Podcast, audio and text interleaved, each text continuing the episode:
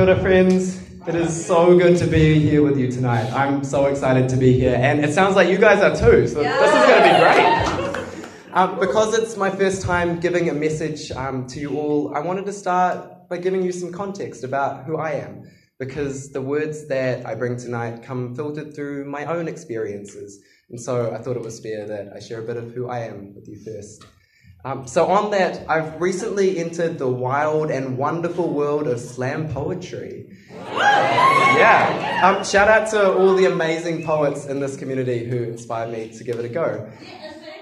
Yeah. It's me only. So good. I thought I'd start by sharing a poem with you guys tonight. Would you guys be keen for that? Yeah! Sweet. This one's called Introduction. The first thing I tell people about myself is my name, probably twice or sometimes even 3 times. I am Etienne. It is French. I am not French. It means Stephen, after the martyr, and it means crown. It is hard to pronounce, apparently. And after years of seeing it as an inconvenience, I'm learning to go into it. The second thing I tell people about myself is where I have come from. I am from Christchurch, a city with many scars has deeply scarred my heart in turn, returning always bittersweet, but when I walk those streets, I know where I have come from.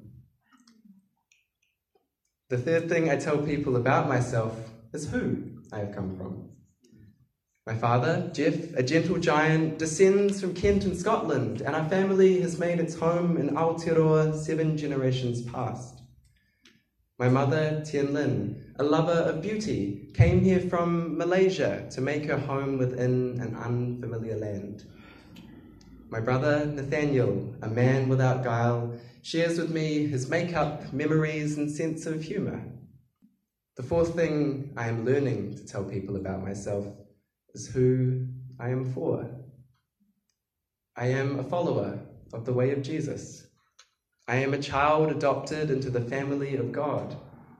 I am of Blueprint Church, of Te Hahi Mihinare, the missionary church, the Anglican church.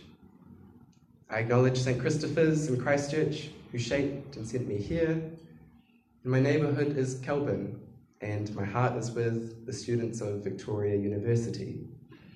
So holding all these things, being held by all these things, I come to you tonight with open hands and open heart, free to give you my words for the glory of the one who gave them to me. As I stand before you now with words I give to bless, may Jesus go the greater and I go all the less.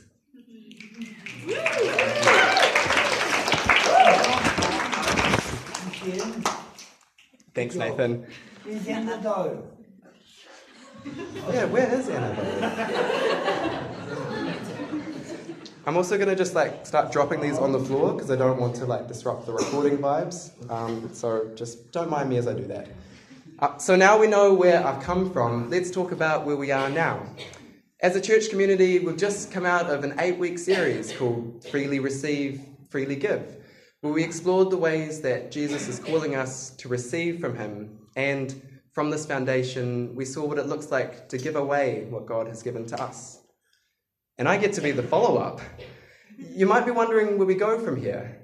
Well, the church lives according to the rhythm of this cool thing called the church calendar, which tells us we're in a season called ordinary time. Ordinary time remembers Jesus walking with us in the daily lives we lead. Think of it as the other 6.5 days that we celebrated in Good Stories. Except this week, it's not so ordinary. On Tuesday, the church celebrates a special day where we remember the Transfiguration, which, contrary to popular belief, isn't about whipping out our wands and turning into cats. Harry Potter fans, love it. So, speaking of Harry Potter fans, I'm going to get my dear friend Holly up to let us know what it's all about by reading from Matthew 17.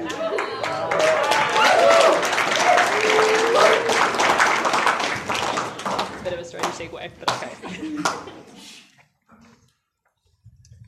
So the reading today is Matthew 17, verses 1 to 8. After 6 days, Jesus took with him Peter, James, and John, the brother of James, and led them up a high mountain by themselves. There he was transfigured before them. His face shone like the sun, and his clothes became as white as the light. Just then there appeared before them Moses and Elijah, talking with Jesus. Peter said to them, "Lord, it is good for us to be here. If you wish, I will put up 3 shelters, one for you, one for Moses, and one for Elijah." While he was still speaking, a bright cloud covered them, and a voice from the cloud said, "This is my son, whom I love, with him I am well pleased. Listen to him." When the disciples heard this, they fell face down to the ground, terrified. But Jesus came and touched them. "Get up," he said. "Don't be afraid." When they looked up, they saw no one except Jesus. Thanks, Holly. Can we give Holly a round of applause? You've got a round of applause. Awesome. So quite the mysterious sort of story, right? Maybe a bit hard to believe, maybe also one that we're not so familiar with. But before we explore this passage, I'd like to begin this part with a prayer that has become very dear to me. So I invite you to close your eyes and join me. May the words of my lips and the meditations of my heart be an acceptable sacrifice to you, O Lord. Amen. So, speaking of words, I have to say, and Holly can attest to this, that I say some pretty dumb things sometimes. The best example I can think of was at the start of this year at my old flatmate Rebecca's birthday. Give us a wave, Becca. So we have this tradition of everyone saying one nice thing to celebrate the birthday girl, and I really wanted to honour Rebecca's persistence at learning how to play the fine art of handball, which a bunch of people from this church play on Wednesday nights with some friends from the neighbourhood. Should get along, 9:30. Rebecca was just really dedicated to the cause, and she improved so much over the course of the year, and I just wanted to honour that really well. So when it came to my turn to share, I said, "Becca, at the start of the year, you were really bad at handball, like really bad." Yeah, at that point everyone started laughing and I realised what I've just said, and I considered trying to dig myself out of the hole, and I gave up. There was no saving that one. So I find myself in good company with old mate Peter in this passage, who, if you cast your minds back a couple of weeks ago when Max was preaching, basically told Jesus he wasn't allowed to die. To which Jesus replied, "Get behind me, Satan." So compared to Peter, I think I got off easy. Then 6 days after this, in tonight's reading, Peter's at it again when Jesus gathers him and some other friends, James and John, and says he wants to climb a mountain. Now Jesus often did this in order to pray and meet with God the Father, so Peter should have been picking up on the sacred vibes pretty early on in this one.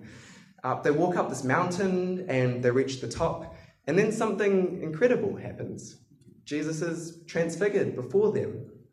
The dictionary says transfiguring means a complete change of form or appearance into a more beautiful or spiritual state, which is a bit hard to picture, so Matthew gives us a couple of pointers. Jesus' clothes go white. He glows. Even more astonishing, the 2 superheroes of the Jewish faith appear right beside him. So there's Moses, that guy from possibly the best biblical adaptation ever, Prince of Egypt. Yes, got some fans in the room. So he led the Israelites out of slavery and also sang some really great songs. Maybe that was just the movie. And then there was Elijah, and he was this total badass who ended a drought after a showdown with some pagan prophets. And then he was taken up to heaven in a chariot of fire because apparently dying was too mainstream. This is quite the incredible picture, right? There's this beautiful painting of the Transfiguration in the chapel in Ramsey House, the Vic Uni Chaplaincy, and it portrays the disciples with mouths wide open, not knowing quite what's happening, and really capturing the beauty and the mystery of the scene. You know that moment at a concert when you lose yourself to the atmosphere, or you're staring at a beautiful sunrise, or holding a newborn baby, that kind of sense of the sacred that's going on? That was something of what was happening here. So surely at this point, Peter knows he has to choose his words carefully. So then he says something like, wow, it's so good to be here, guys. Loving the vibes. Yeah, now, you know what will make this little camping trip complete? I'll put up some tents. Yeah, so Matthew's wording's a little more sympathetic, but you can just picture Moses turning to Jesus and saying, so you're choosing this guy to build your church on? Seriously? Actually, Peter doesn't even get a response. Instead, his words just hang there awkwardly, like mine to Rebecca. But what saved Peter wasn't quite what saved me. God starts speaking out of a cloud and says, this is my beloved son. Listen to him. And then the cloud goes, and so do Moses and Elijah, and Jesus is back to normal. And the disciples are left wondering, what the hell just happened? Well, one thing that just happened is, and this is my first point, in the light of the transfiguration, the disciples saw who Jesus truly was. I've been a bit harsh on old Peter, but in his passion for setting up shelters or tabernacles, we see a perfectly normal response for a first century Jew faced with a sudden revelation of God's presence. When the Israelites were wandering in the desert with Moses, remember him? They encountered this radical idea that God was not far off like all the other gods, but instead God was near and cared about them and was travelling alongside them in the form of a pillar of cloud by day and a pillar of fire by night. And so when they stopped and made camp, God made camp with them, settling in this ornate tent known as the tabernacle. So when Peter sees Jesus glorified with Moses and Elijah, it actually made a lot of sense for him to recognise the sacred moment by building tabernacles for each of them. Except he doesn't get it quite right. In saying he'll build one for each of them, he's putting all of them in the same basket. He's equating Jesus, who's been with him for a couple of years now, teaching him about God and how to live, performing miracles, proclaiming a new dream for what the world could look like, and a bunch of other amazing stuff, equating Jesus with two figures from history, who admittedly were pretty amazing, but Peter's putting the appetizers on the same level as the main course. We can go a level more metaphorical here. Yeah, someone loves that, probably an English student. Moses gave the Israelites a set of rules to follow so they'd be right with God and could be set apart as a special, holy people. We call this the law. Elijah was the best known of the prophets. And they were a crazy bunch of people who called the Israelites back to how they were supposed to be living and also pointed them towards hope for restoration. And this would come in the form of a person called the Messiah, who was chosen by God to bring all things back to the way they were meant to be. What these two represented, the law and the prophets, was the current way of seeing the world that every first century Jew lived under, and that Peter was channeling when he tried to make Jesus equal with Moses and Elijah, putting Jesus into a box he would have found comfortable and easy to understand. And then God says something that changes everything. This, Jesus, is my beloved son. Listen to him. These other guys were great, but Jesus is the main event. He's my son. In fact, he's the Messiah the law and the prophets have been pointing towards all this time. Listen to him.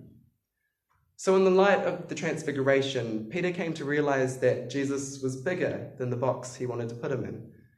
In the words of Father Gregory Boyle, how much greater is the God we have than the one we think we have?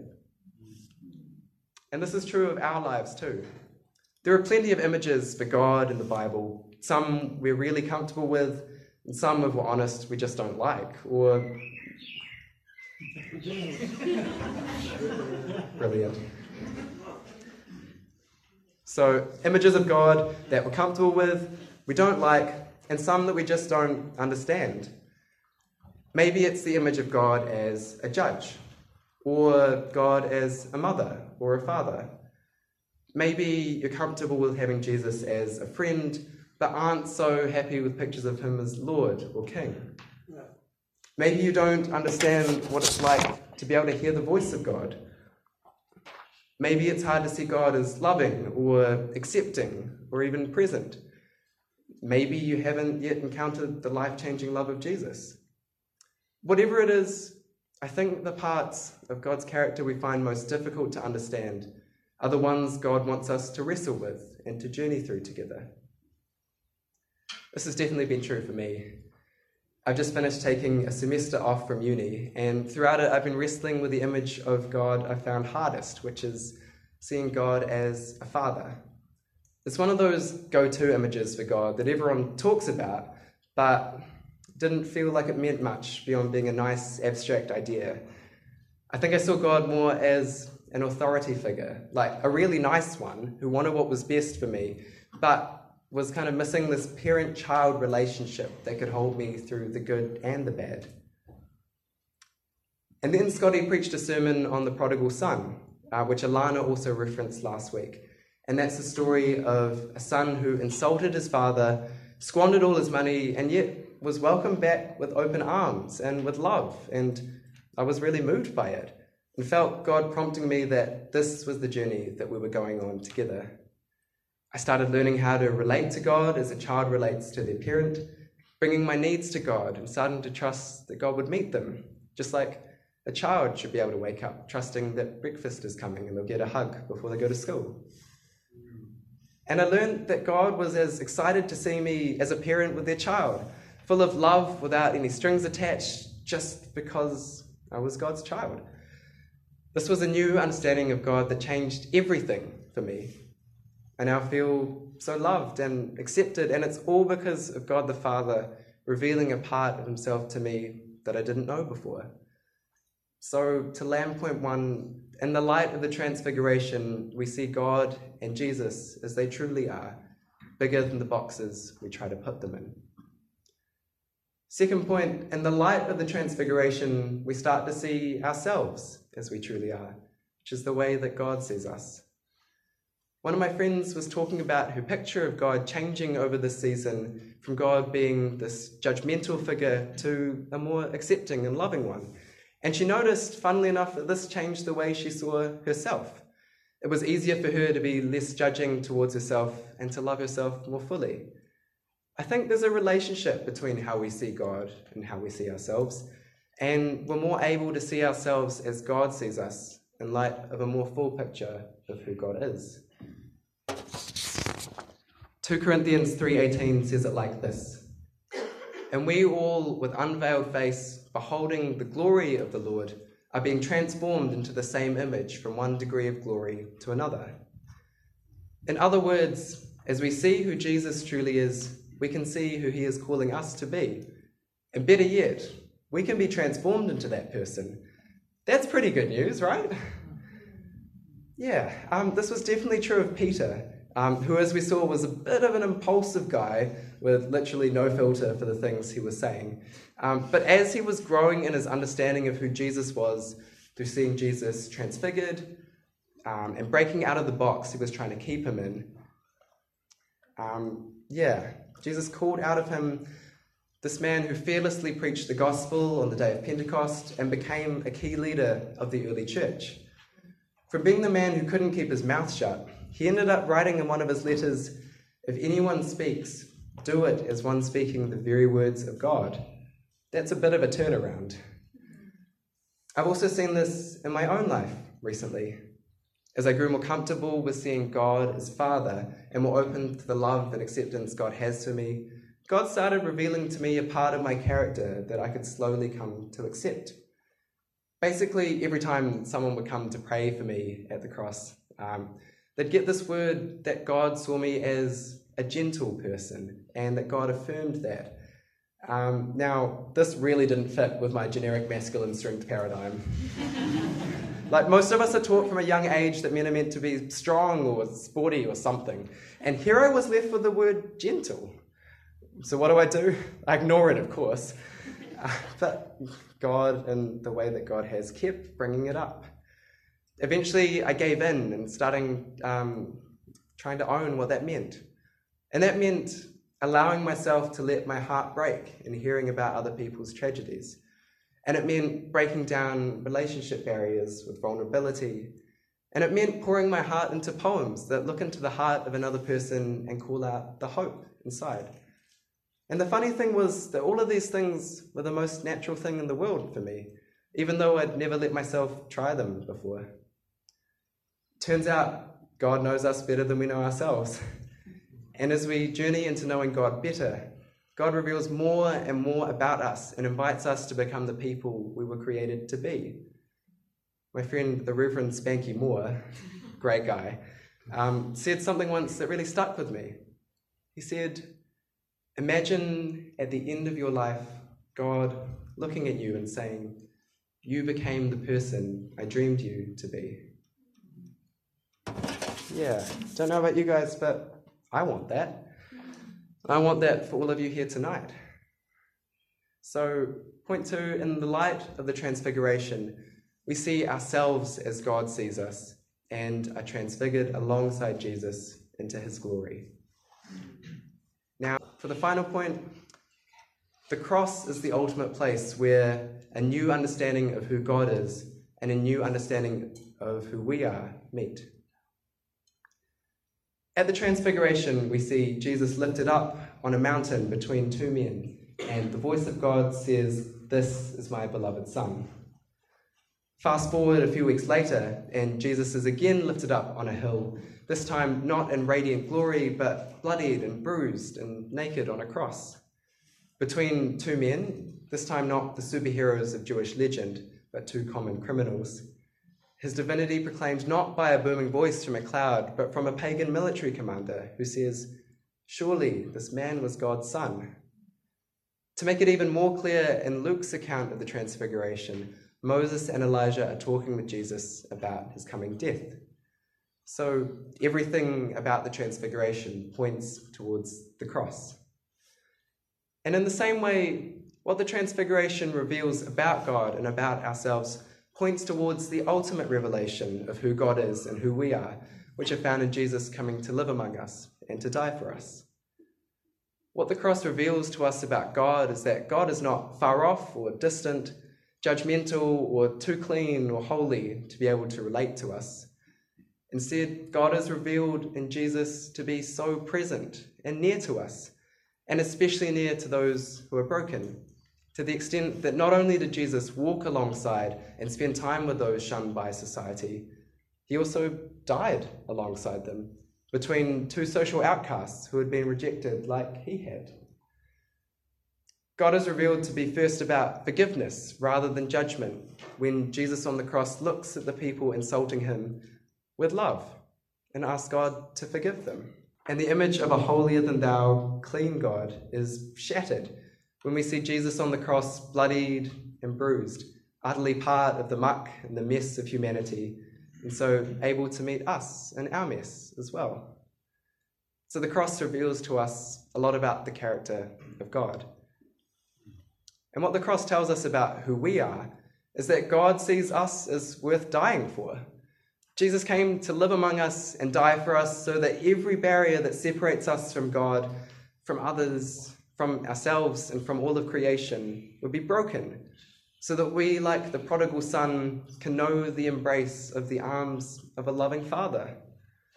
His act of sacrificial love, by being churned through the worst of the religious and political systems of his day, being shamed and mocked by the people who a week earlier had been his closest supporters, being betrayed by one of his closest friends, and then enduring the pain of dying on a cross, shows us that we must really be loved by Jesus for him to decide that he wanted to go through with all this.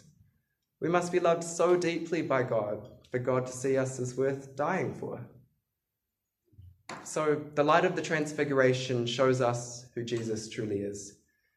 And in that light, we see who we truly are, and that there is hope for our transformation. And the light of the Transfiguration points towards Jesus dying on a cross to show us the true nature of God and the way God sees us, worth dying for, so we can be brought home to the arms of the Father. So as we reflect on what God is saying to us through the story of the Transfiguration, I'll leave us with a few questions and a minute of silence to dwell on them and see what God is bringing up for you. Calling to mind the journey that we've been on as a community over the last few weeks, looking at what God has been calling us to receive and what God has been calling us to give. First, how is your picture of God changing into a fuller and deeper knowing? Second, what is Jesus revealing to you about yourself that you couldn't see before? And finally, what is God calling you to see as you look towards Jesus on the cross?